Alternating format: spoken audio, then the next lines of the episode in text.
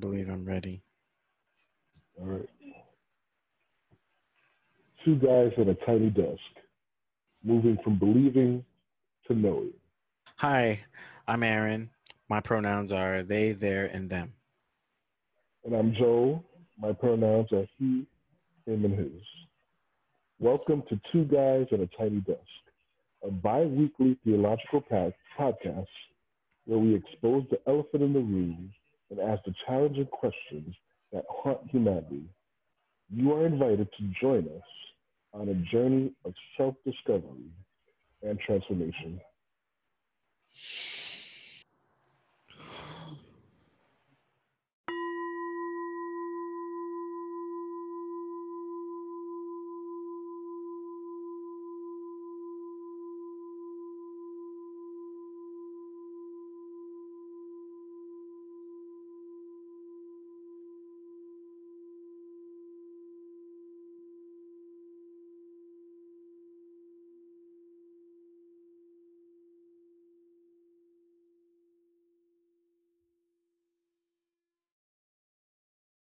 Don't you, Aaron, why don't you get us started with a prayer?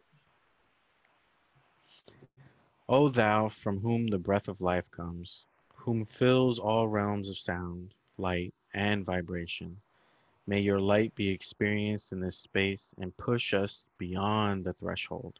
Give us wisdom, understanding, assistance for our daily need. Let us be freed from which keeps us off from our true purpose. Ashe. Ashe. Aaron, why don't we get started with a short bio from ourselves? Okay. Um, I'm a Cuban male in the diaspora, currently post Christian uh, on a journey of self. Um, that makes me a shaman in process. Um, I fell into this path, stumbled upon this path from seeing so many people hurt through trauma um, that were surrounding me. And I was just like, how do we fix this? You know, like how do we how do we do this? So, you know, going to seminary at NYTS, you know, I learned about healing, the wounded healer. You know, um, it gave me a new side of looking at Christianity and Jesus, um, thus propelling me post Christian. Um, where I can appreciate, you know, the relationships we build with people to the point whereas my goal now is to, you know, create platforms or groups or even clinics to help people heal, you know, not just physically, but mentally, spiritually, uh, you know. My family has been involved with all levels of the church from my lifetime, from non believers to an ancestor that's on his way to canonization, meaning he's up for sainthood. I was raised as a COGIC, Church of God in Christ, Catholic, Jehovah's Witness, who had a lot of questions about faith, and ultimately wanted to share my love for God with others. So, with the help of my lovely wife, telling me the best way to get to know or to get to answer the question I had was to go to school. I am finishing up my Master of Divinity at New York Theological Seminary. Now, let's jump into our discussion for the day. The word of Luke. Today's topic slash discussion. For our first session, we would like to invite you into a space of consciousness, a vulnerable and loving space that will encourage you to think differently or consider it. Coming out of the Christian Bible from one of the four canonical gospel scriptures, Luke 23 34. It says, Father, forgive them, for they know not what they do. And Aaron, I think we should pull out some fulcrum words for this. The words Father, forgive, Definitely. know not what they do, and then the mm-hmm. word know by itself. Yeah.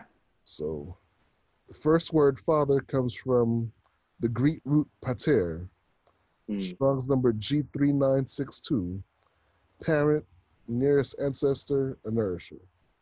So from the definition here, God is not a male. No. What you think about the word? Uh, what I think is interesting is that uh, this this definition of father does not specify gender. You know, um, you have a parent. Like that's not saying it has to be a male. Nearest ancestor, a nourisher. These these could be a number of things. You know, um, so father actually is being used in a grander scale, more of an, a universal, you know, um, level.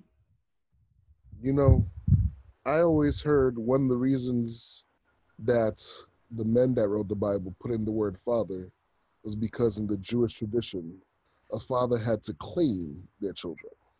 Mm. So that is that is perhaps one of the reasons. But I know in our time, and probably for the whole lifetime, a lot of people have had problems with the word father. Um, I generally see God as my father. And when I am closest to God, I'm like a little child holding up to a thumb.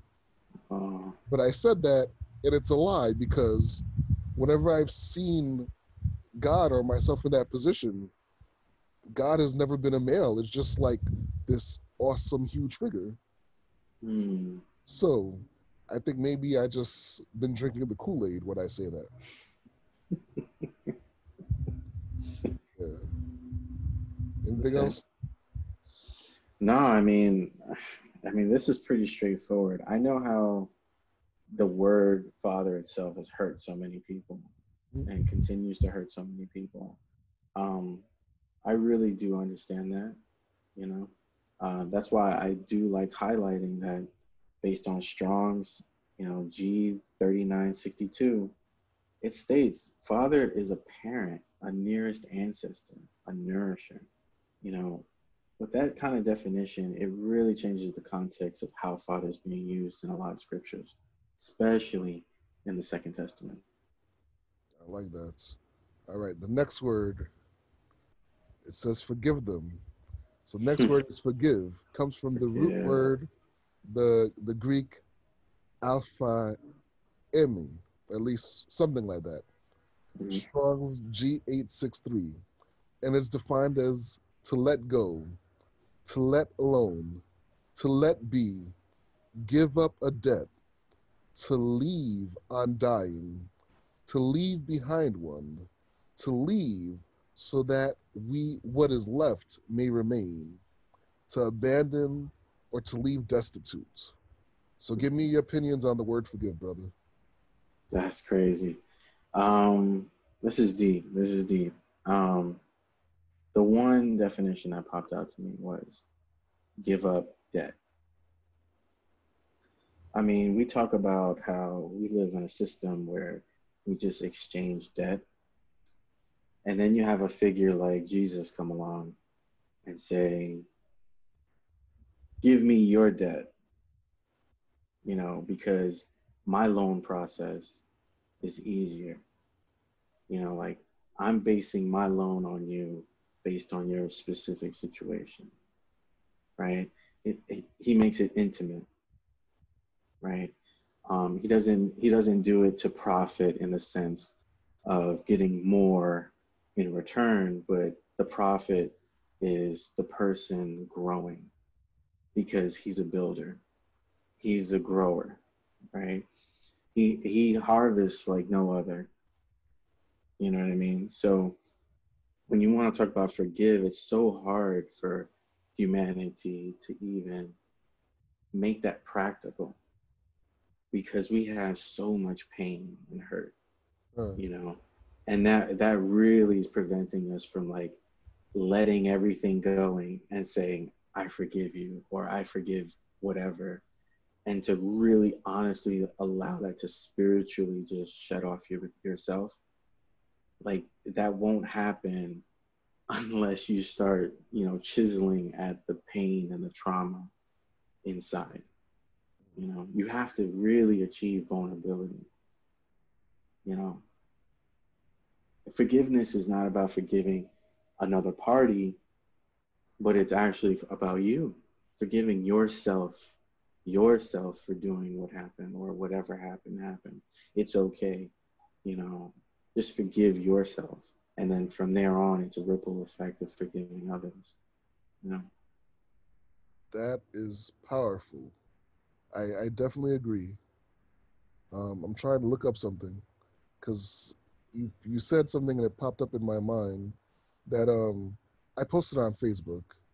And it was about when it comes to, or, or I'm putting it together, when it comes to forgiving and stuff like that.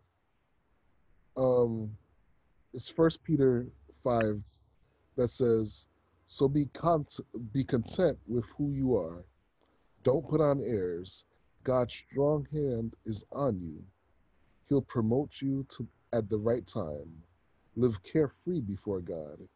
He is most careful with you. So this this may not tie for a lot of people, but thinking Mm. about being able to forgive myself, a Mm, lot of the things I hold on to like buried deep underground is because I tried to do stuff myself, and I put Mm. myself in situations that I should never have been in right. um, and that that that whole idea of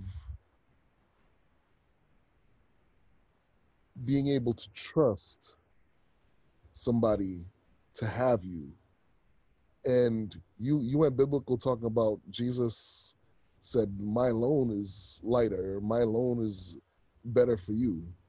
But i think this could be used in so many different ways that are not highlighted or i've never highlight heard highlighted at church. Let me let me say it like that. Um so that that's why i took a pause to go there because Mm, you know the self is a big issue with forgiveness. Definitely. now to transition to the next it's it, in the greek it's u aodu know not what they do. Strong's g3756 and g1492 and the definition there the absolute negative perceived by any of the senses to inspect examine to experience to have regard for someone or cherish someone. That is what that whole sentence know what they know not what they do means that's not what i expected No, not at all. Not at all. Yeah. I mean that that phrase is just loaded, loaded. Look, you know, you you want to talk about know not what they do. Okay, experience. How can you be mad at someone for not experiencing what you experienced? Mm. right? So it's like we there's no way that we can hold up people to this high regard that we like to because we're all human. We're all just pretty much on the same level or same kind of paths. You know, no one's so much ahead, you know. Um perceived, I mean, absolute negative. What does that mean? Right? To examine, but regard for someone to cherish, you know, that's that's hard. That you know, that's saying that the majority doesn't doesn't know how to do that. yeah you know what popped in my mind it's it's very stupid but it's it's a metaphor it's like me being upset with somebody for them not liking or not tasting a freshly made chocolate chip cookie Mm-hmm, or chocolate chip cookie right, right, and right. them right. not understanding you can't be upset with somebody with not understanding no, and- you can't. this this this text obviously is one of the things jesus is saying during the crucifixion Mm, it's so vast and deep mm-hmm, we mhm. don't we don't go there with it so that not being able able to perceive by any of our senses and not seeing taste smelling. Like we really need to go deeper into this later on. Maybe that's that's where Yeah. I'm going. Yeah. Um, and the next word is no. Strong g1492 the Mm, root word is eido. I said it better last time. So this is the one again to have regard for one to cherish to pay attention to to understand the essence of something how it works and how it is created Mm. Mm. this is such an interesting word. You have no idea. Tell me what you know, brother. oh my gosh. Um, right. So, for example, you like to make jerk chicken, correct? Yes. All right, cool. You have your own kind of recipe, right? Yeah. All right. I don't know that recipe. I don't think most people know your recipe, right? But you know that recipe, Yes. right? You know that recipe because you created that recipe. That's true. You created that recipe because you understand how creating recipes work. My senses. You see, I perceive by the Mm. senses. And that and that's just one way of, of cooking, right? We perceive right. by senses and, and, and taste and smell. But you know how to know how things work is to also be able to recreate it. So that's part of knowing the essence of something. Right? So forgive them for they do not know. They do not have or possess the knowledge of how things work or they don't have the knowledge of you know what what would happen if they made that choice you know? No one would have known that right? So you have to be able to then now slide into their experience and try to imagine what that really looks like. Literally trying to walk in someone's shoes. How often do we actually do that you know instead we pass by people already profiling and judging and determining you know whether we should be near them talk to them befriend them you know ignore them you know lie to them all these things. Instead of trying to say wow like how is this person's life? Like Hmm. is it you know what i mean? Like how often have we stopped at some and looked at someone and said man they look like they had a hard day i want to imagine what that hard day looked like. Yeah. you know and then i'd be more grateful for people like her or him that do what they do day in and day out. Right? We'd have a more appreciative community. You know? And that's like first signs of love right? Agape love to appreciate right? Now, I, want to go a little different with Okay. If that's cool. yeah yeah yeah Um, just the word no. I am going to be 42 years old, right? Mhm. So I'm, I'm, I don't know. I don't know what age I am. But the question is, and thinking about where I am in my life, how many people really know themselves? mm. And how do you get to know anything else, anybody else, without first really getting to know yourself? right And it's a journey for me. mm. It's a Mm. journey. It's hard. I get a lot of help from my family, especially my wife, in when she asks questions, and I sit there and ponder about why do I react a certain way, why Mm.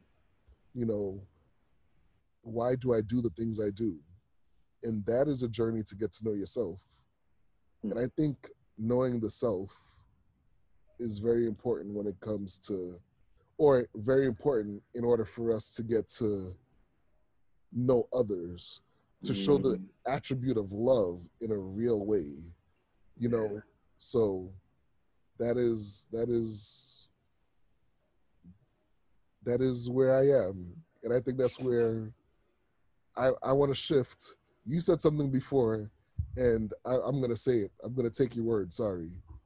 Go for we it. Go spent it. most of our lives believing instead of knowing.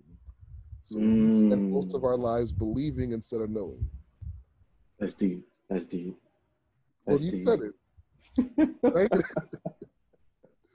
so I hope uh I hope our podcast, I hope two men, us, the two guys in a tiny desk, I hope that we'll work to move within ourselves from believing to knowing. Mm. Maybe we could help others to move in the same way. Oh wow, powerful. Yes, Count me in. Count me in. All right. I want to tell everybody please check us out in two weeks for our next session. Mm. And if you have any questions, thought, ideas, we'd love to hear from you. All right. Benediction, sir. Benediction on the spot. Um,